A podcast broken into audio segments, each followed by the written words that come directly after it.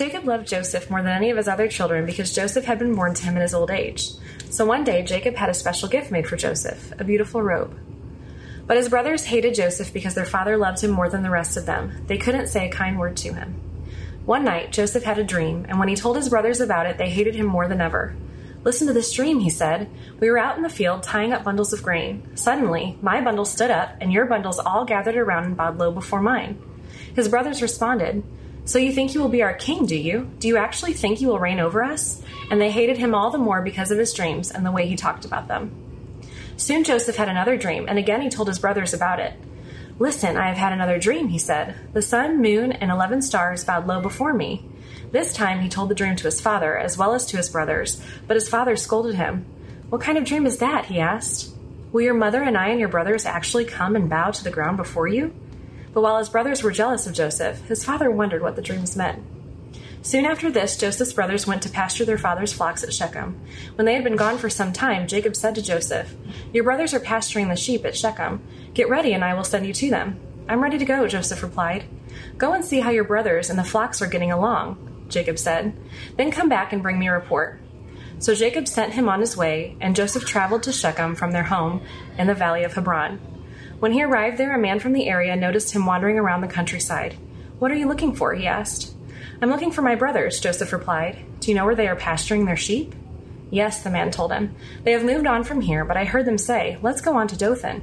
So Joseph followed his brothers to Dothan and found them there. When Joseph's brothers saw him coming, they recognized him in the distance. As he approached, they made plans to kill him. Here comes the dreamer, they said. Come on, let's kill him and throw him into one of these cisterns. We can tell our father a wild animal has eaten him. Then we'll see what becomes of his dreams. But when Reuben heard of their scheme, he came to Joseph's rescue. Let's not kill him, he said. Why should we shed any blood? Let's just throw him into this empty cistern here in the wilderness. Then he'll die without our laying a hand on him. Reuben was secretly planning to rescue Joseph and return him to his father. So when Joseph arrived, his brothers ripped off the beautiful robe he was wearing. Then they grabbed him and threw him into the cistern. Now the cistern was empty, there was no water in it. Then, just as they were sitting down to eat, they looked up and saw a caravan of camels in the distance coming toward them. It was a group of Ishmaelite traders taking a load of gum, balm, and aromatic resin from Gilead down to Egypt. Judah said to his brothers, What will we gain by killing our brother? We'd have to cover up the crime. Instead of hurting him, let's sell him to those Ishmaelite traders. After all, he is our brother, our own flesh and blood. And his brothers agreed. So when the Ishmaelites, who were Midianite traders, came by, Joseph's brothers pulled him out of the cistern and sold him to them for twenty pieces of silver, and the traders took him to Egypt. Some time later, Reuben returned to get Joseph out of the cistern. When he discovered that Joseph was missing, he tore his clothes in grief. Then he went back to his brothers and lamented, The boy is gone. What will I do now? Then the brothers killed a young goat and dipped Joseph's robe in its blood. They sent the beautiful robe to their father with this message Look at what we found. Doesn't this robe belong to your son? Their father recognized it immediately. Yes, he said, it is my son's robe. A wild animal must have eaten him. Joseph has clearly been torn to pieces. Then Jacob tore his clothes and dressed himself in burlap. He mourned deeply for his son for a long time. His family all tried to comfort him, but he refused to be comforted. I will go to my grave mourning for my son, he would say, and then he would weep. Meanwhile, the Midianite traders arrived in Egypt, where they sold Joseph to Potiphar, an officer of Pharaoh, the king of Egypt. Potiphar was a captain of the palace guard. Well, hey, everybody. Uh, we're coming to you live from a different part of our building. Just wanted to mix things up today. I want to say thank you to Brian and Brooke for reading our scripture passage for today. We're going to get to that in a little bit. Before we do that, I want you to know that we are so eager to be able to meet in person again. We cannot wait, uh, but we have to wait. We have to wait until it's safe to do so, until our county restrictions allow us to do so. So, as soon as possible, we are going to be having services together again. I know not all of you are going to want to come to that right away, and that's fine. But for those that are ready to get to church again in person and gather as a church, uh, not that this is the church, we are the church, the people, but to gather together in a location, we're going to do that as soon as we can safely do that, as soon as the county gives us the green light to do that. If you want to stay informed about that, you can go to efree.org slash updates and sign up for our updates there. If you want the more nitty gritty updates, do the senior pastor updates. If you just want to know when are we going to have church again in person, then you can do the regular church updates and we'll keep you informed that way. I also want to mention if you have kids and you are not already taking advantage of all of the great content our Kid Connection team is putting out there, you can go to efree.org, click on the kids link right there on the homepage, and you're going to see all kinds of videos and activities and things that you can do with your kids at home. You can also get on our, our Facebook page for Kid Connection and would love for you to be a part of what our kids ministry is doing. It's really, really cool stuff. And if English is not your first language and it would be more helpful for you to follow along in a different language, you can go to efree.org slash translate and convert this language live. As long as it's a live service, we'll have that running and you can watch and read along in whatever language is more helpful for you. Maybe put this on the TV or a different screen, use your phone, pull that up and you can follow along in a different language. Hello to all of you that are watching live online right now. I can see you in the chat in front of me, so um, hi to the Kesselrings and the Proctors and Way and Amalia and so many other people who have not chosen to choose an obvious name for who you are as you get into the chat. It's great to see you in there. It's nice to be able to worship together online today. If you have any questions as we're going, feel free to put those in the chat or thoughts about the message today so that we can all kind of interact and, and feel that we're together, um, even even though we have to be apart today. Now, we're in a series called the Life Interrupted series. And it's pretty obvious why we're calling it that, right? Our lives have all been interrupted in some really big ways. And we're studying the story of a man named Joseph, whose life was interrupted over and over again in really big ways. We're trying to learn from his story how we can best respond to some of the challenging interruptions that we're facing based on the principles that we see in God's Word in some really challenging life circumstances. And one of the most interesting things I think about the COVID 19 pandemic is that many of us are now stuck in our homes. So we're bored and we're starved for social interaction. And so the digital social life is becoming even more prominent in our lives than it was before. That means a lot of us are spending time on Instagram and TikTok and Facebook and Twitter and probably some others that I haven't even heard of yet. We are looking at pictures of other people's baked goods we're reading about what other people have done with their kids this week. We're watching videos of other people's pets. And, and it's awesome because it makes us feel more connected to each other. Uh, in fact, we can even be connected in some ways to people that we would never be connected to in real life. For instance, did, did you know that Hugh Jackman is really enjoying making a lot of different homemade bread recipes? And he's even making stuff that people are sending him online from social media? He is, which is really cool. But all of our time on social media can also lead to a lot of comparison. We compare ourselves to the other people that we are casually e stalking. Or maybe you're not on social media much, and maybe you just look at your neighbor's house or, or the car down the street. Um, or something like that, and you compare it to your own. Do you ever think about your coworker's job or your boss's life or your friend's hobby and think, man, I wish I had that? You're not alone. This is something psychologists call social comparison. When we see what's going on in someone else's life, our natural tendency is not to think, wow, that's really great for them. How cool. But to compare it to our own and to evaluate and, and see what it's like compared to what we have. This is especially true for people that we think are similar to us. So if there's a stranger who gets a promotion, not that big of a deal. But if it's a coworker and you have been at the company for the same amount of time, well, then it's a really big deal because they're closer to us. We tend to compare ourselves to other people, but especially when they are closer to us, like, for instance, friends or family members. Kids do this, right? They do this all the time with their siblings and with their friends. Like, why can't I have a Nintendo Switch? Johnny's parents got him a Nintendo Switch. Why does she get another cookie? Then I have to have another cookie too. They always want fairness. We're constantly evaluating our lives compared to other people. And we're going to call this the comparison trap. It's the comparison trap. I'm going to explain why it's such a trap in a little bit, but before we do that, let's talk about this guy, Joseph. Brooke and Brian read the scripture for us. You can pull it up, it's Genesis 37. I'm going to bounce through this story a little bit and try to make it interesting for all ages that are watching as much as possible, but we'll put the relevant verses on the screen so that you can follow along with us as we go. Genesis 37 says that Jacob loved Joseph more than his other children. Now, that's a problem, and we talked about that problem last week. But one of the ways that he showed that he loved Joseph more than his other boys was that he gave him a special gift. You may have heard that it was a coat of many colors. We don't actually know that it had many colors to it. It may have.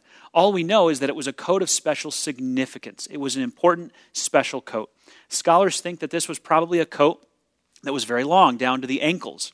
And what this was is it was a coat that you wouldn't do manual labor in. This was a coat that was given to someone who was in management.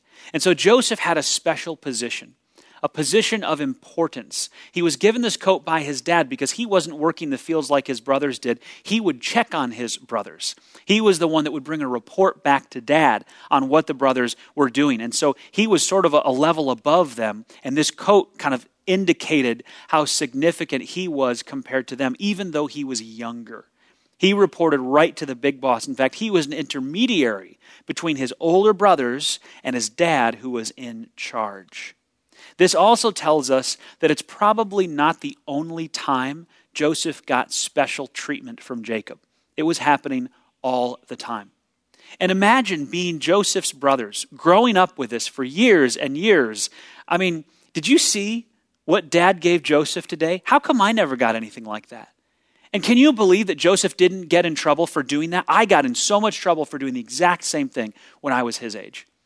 So now Joseph is about 17 years old. He's got this special position of prominence that his older brothers do not have. Dad has a favorite, and that favorite gets special treatment, a special position, and a life that none of the other brothers have. So they hate him for it. They can't say a nice thing about him. Have you ever felt that way about someone? Someone that you are jealous of. You wish you had the life they had, the car they have, the house they have, the relationship, the family, whatever it is. And so now, even if they do something objectively good, you cannot bring yourself to say a nice thing about them. You're always looking for the bad, looking for, there must be some negative there, even if they did a wonderful thing.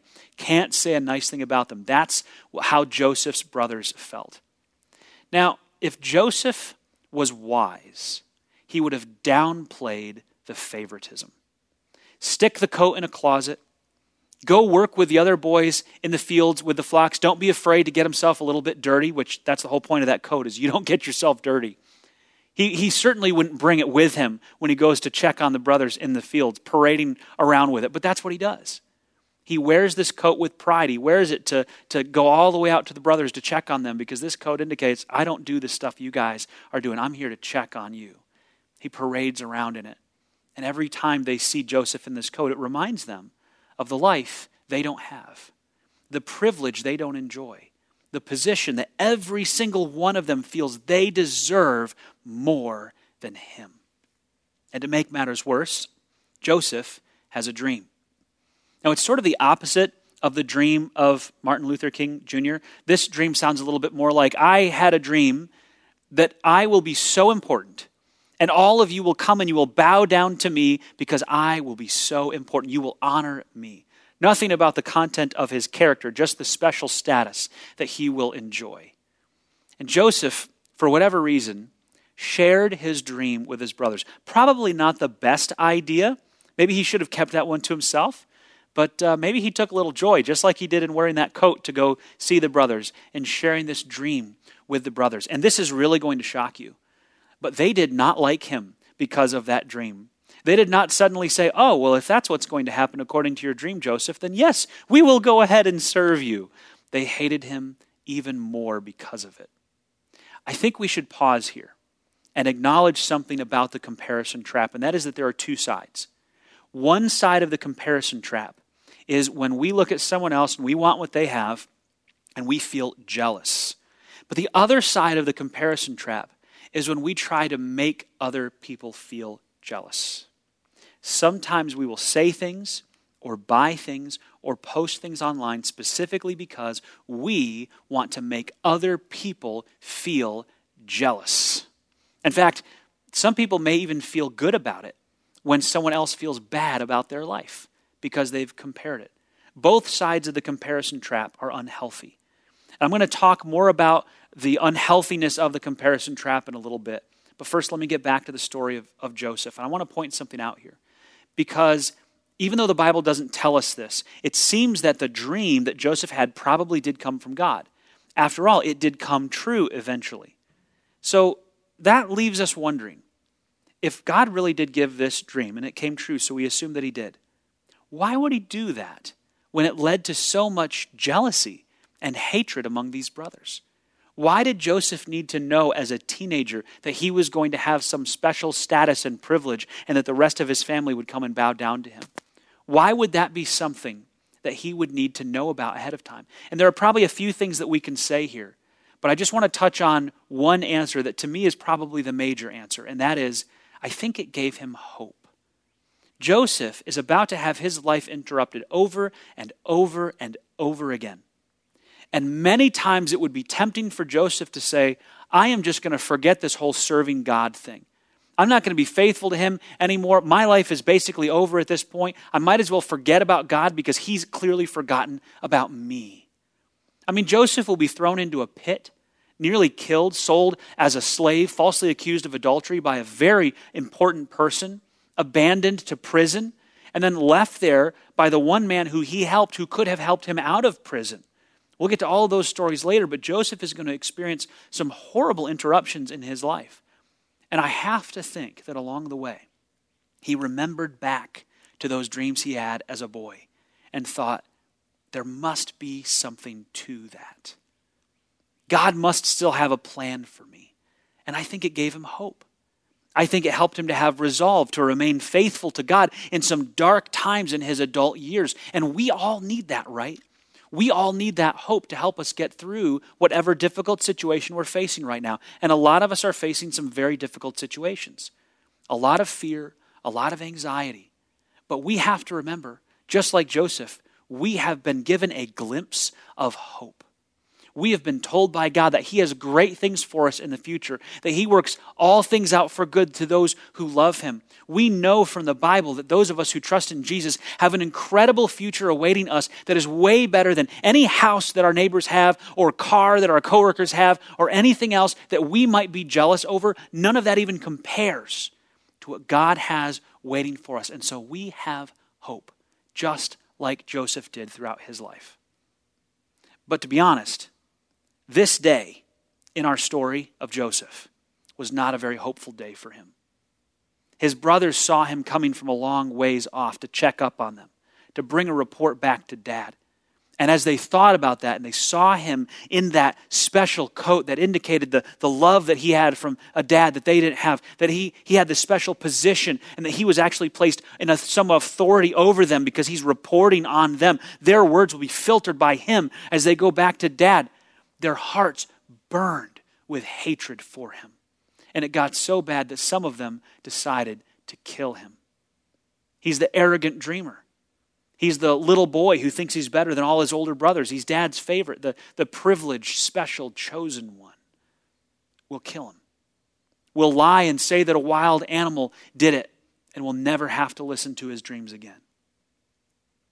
Now, for whatever reason, the oldest brother, Reuben, had more of a conscience. Or maybe he just wanted to get on dad's good side by, by rescuing Joseph and bringing him back. But he convinced the brothers not to kill him and instead to throw him in a pit. And then Reuben would come back later and let him out of the pit and go restore him to dad, Jacob.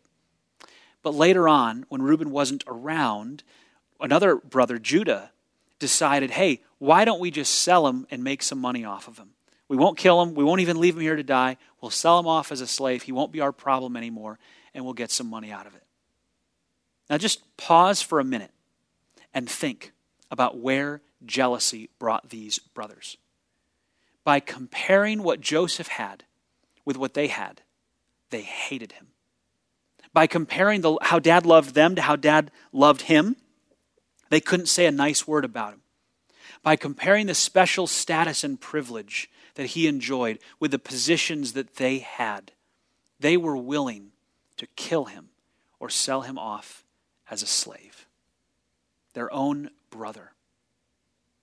Now, consider the fact that the lives these brothers had were not bad. Their dad was incredibly rich. They had families and resources and jobs and food.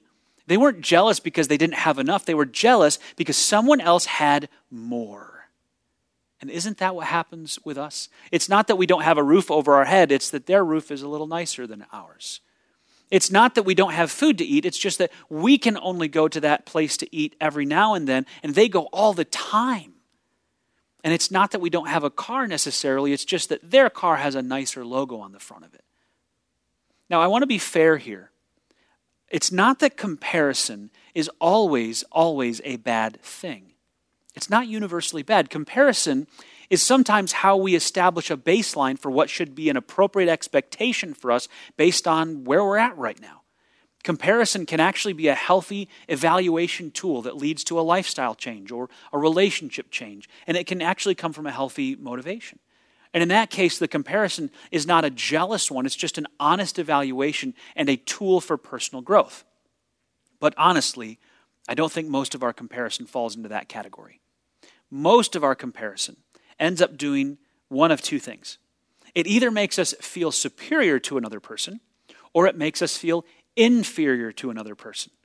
It either makes us feel superior to them or inferior to them when we compare ourselves, and neither of those are healthy thoughts to dwell on. When Joseph compared himself to his brothers, he felt superior to them. He had special privilege, and he was proud of that privilege, and he paraded around with his nice coat. He got nicer things than the other brothers, and that probably made him feel very superior. When the brothers compared themselves to Joseph, they felt inferior.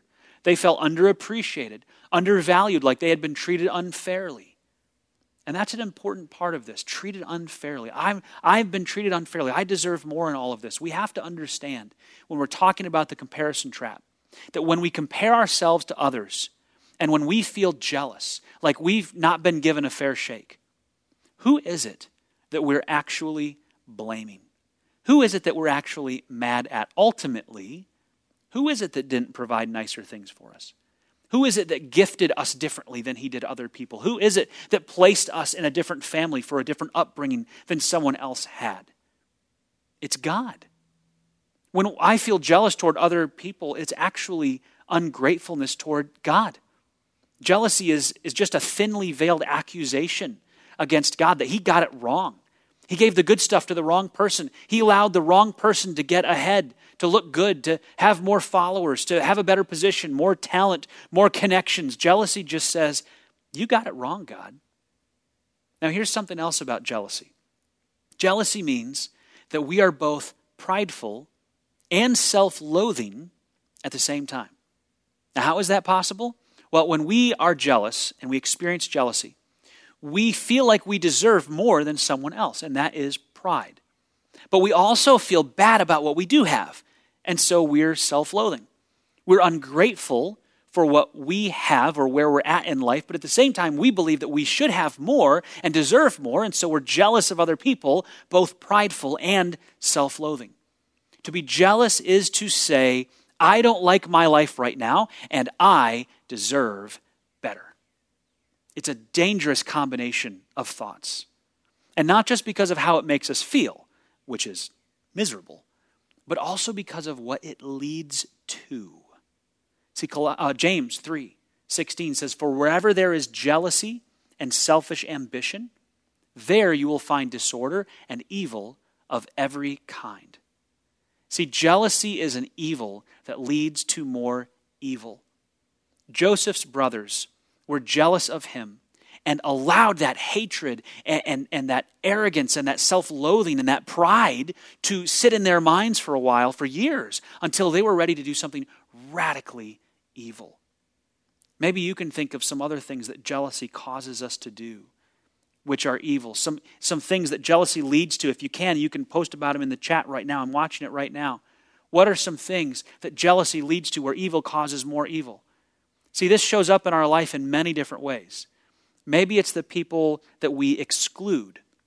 Maybe it's the way we gossip about other people or the little things we might do to hurt someone that we are jealous of when we have an opportunity to and we think we'll feel good about that. Let me take a, a little bit of a leap here to something I thought about this week. I wonder if sometimes jealousy is the reason behind why we don't treat our family as good as we should. Maybe we're actually jealous of what someone else has or the relationship someone else has, and we feel bad about where we're at, and we're self loathing and bad about our situation, maybe even bad about our family relationships, and so we don't treat them with the love that we should, and that maybe comes sometimes from jealousy. Jealousy is an evil that leads to more evil. So, what's the answer to all of this? How do we resolve jealousy in our lives? I know it's not as easy as just saying, don't be jealous. Stop comparing yourselves with other people. That is way easier said than done. So, what I want to do is give you three practical tools that you can use in your life. Three practical principles that come from the Bible to help you overcome jealousy and avoid the comparison trap. So, the first thing that you can do is to accept the way that God made you, blessed you, and limited you. You know, God doesn't give everyone the full package. God doesn't give anyone the full package, actually. No one is created by God as practically perfect in every way. You have a set of features and gifts and abilities that God has given you, and even limitations that God has designed you with that's unique from everyone else. People looked at Samson and thought, man, that guy has everything the strength, the charisma, the favor of God, and the bod. I mean, he's got it all, doesn't he? And yet, this is a guy who struggled with immorality and arrogance, and because of that, it all got taken away from him. People looked at David and thought, that guy is so good looking and confident. He's skilled in battle. He's a great leader. He went from the youngest son of a shepherd to the, the king of a nation, and he was anointed by God. I mean, what a privileged and blessed guy. And yet, he was a jealous man who took another man's wife and, and murdered to cover it up people looked at the Apostle Paul and thought, wow, he's an amazing communicator. He's bold, he's daring. He's got more amazing stories from one week of his travels than I do for my entire life. He's the most interesting man in the world, and my life is a total snooze fest. But listen, Paul struggled with more suffering and grief and stress than probably any of us ever will in our lifetimes and he had a challenging physical limitation of some kind on top of all of that. And what I'm trying to say is that we need to realize what we see is only a glimpse into other people's lives. When we think they have it all perfect, when we think everything is great for them, that's not necessarily reality. Everyone has problems and issues and struggles, and, and they're different than what we might see projected online or on TV. We're all comparing our lives every day to someone else's highlight reel and thinking that's what every day looks for them. But we have different attributes and different gifts and different limitations that are designed by God for us. And so we need to learn to appreciate that and accept that. The second thing that you can do to overcome jealousy and avoid the comparison trap is to look for ways to serve others with the gifts God gave you. From the time we are little, one of the things we care about very much is fairness, right? And by fairness, we mean if if they got something, we should get the same thing or more than they did, or else it's not fair, and I'm not going to be happy. So if he gets a new toy, I should get a new toy. Or later on in life, if she got a promotion and we're about the same age, I should be getting a promotion right now too. It, we act as though we were all promised some kind of fairness clause in the contract of life. And unless we get what other people have, we can't truly be happy. But God doesn't promise anything like that. In fact, He tells us in His Word that He works the opposite way. He blesses in different ways, He designs us differently. We are each unique and wonderfully complex, the Bible says. One of the greatest examples of this is when it comes to His church, the people of God who trust in God 1 Corinthians 12 says that God designed the different members of his church to have different gifts so they fit together as a team. We are not meant to be a bunch of identical fair robots. We are different by design. God made you a certain way. He gave you certain gifts and abilities and limitations, and He loves you that way because He made you that way. What you need to do is find out how God gifted you because there's a reason. There's a purpose behind that. He has a purpose for you. He has things for you to do in serving other people on His behalf. As the Bible says, we're stewards of His grace because of the gifts that He's given us. So He has things that He wants you to do on His behalf that are going to bring so much fulfillment and satisfaction and purpose in your life. And hey, we're all looking for purpose, aren't we? That's one of the biggest problems we see today. People who are struggling with all kinds of things because they don't have purpose in life. Listen, if you are doing the things God designed you to do to serve other people, you're going to have so much purpose, you're not going to care if somebody else has more of some material thing than you do. So, one of the antidotes to jealousy is service. When you serve other people, the way God designed you to. It brings so much satisfaction and contentment. It makes you thankful for what you have, and it gives you a purpose in life that jealousy and comparison never could. The third thing that you need to do if you want to overcome jealousy and avoid the comparison trap is to focus your mind on worshiping God. Focus your mind on worshiping God. Worshiping God is another antidote for jealousy, and I want to explain why with a verse in Colossians. Colossians chapter 3 verse 5 says, "So put to death the sinful earthly things lurking within you. Have nothing to do with sexual immorality, impurity, lust and evil desires." And then this is the important part. Don't be greedy. Now that word greedy literally means covetous. Don't be covetous. Don't covet after what someone else has. The word literally means to want the same thing someone else has or to want more than what someone else has. So don't be covetous. Don't be greedy. For a greedy or covetous person is an idolater. A greedy or covetous person is an idolater, worshiping the things of this world. The, that word for greedy that means covetous means that we're also being an idolater. Now, how is that? Why, why would Paul say that this is a form of idolatry, to be covetous or jealous of what someone else has? It's because when we're jealous of someone else's looks or possessions or family, relationships, job, life, whatever it is, we start to focus on that thing that we don't have and want instead of focusing on God. It's a package deal. It's really hard to worship God fully when we're discontent with what He's provided for us and jealous of what He's allowed someone else to have. So we replace worshiping God in our minds with worshiping the thing that we want, that someone else has, because we compared ourselves to them. And now we're dwelling on that as a replacement for worshiping God in our life. Now, the great irony of all of this is that in some cases, the very thing we desired and wanted and were jealous over and were basically worshiping is a thing that God might have given us and was willing to give us, but He wouldn't do it because our hearts were wrong. Did you know that? James talks about this. In James chapter 4, he says that there are good things that God was willing to do for people, willing to give people, but he, but he wouldn't do it because they would not ask for it from him, wouldn't trust God for it, or when they asked, they did it with the wrong motives because they were jealous. Let me show you in James chapter 4, verse 1. He says, What is causing the quarrels and fights among you? Don't they come from the evil desires at war within you? You want what you don't have. So you scheme and kill to get it. Um, you are jealous of what others have, but you can't get it. So you fight and wage war to take it from them. Yet you don't have what you want because, why? Because God doesn't want you to have it? Not necessarily. Because you don't ask God for it. And even when you ask, you don't get it because your motives are all wrong. You want only what will give you pleasure. That's a really interesting passage to me because James is telling these people that there are certain things that you would have, God would give to you, except He won't do it because you're asking with the wrong motives or you're not asking at all. You're just jealous. See, God is okay with you having nice things, but He doesn't want you to worship those things. So focus your mind on worshiping God instead of the things you want or the things you have. But then we need to talk a little bit about worship. What does it mean to focus our minds on worshiping God? Well, very simply, it means putting God first in every aspect of your life.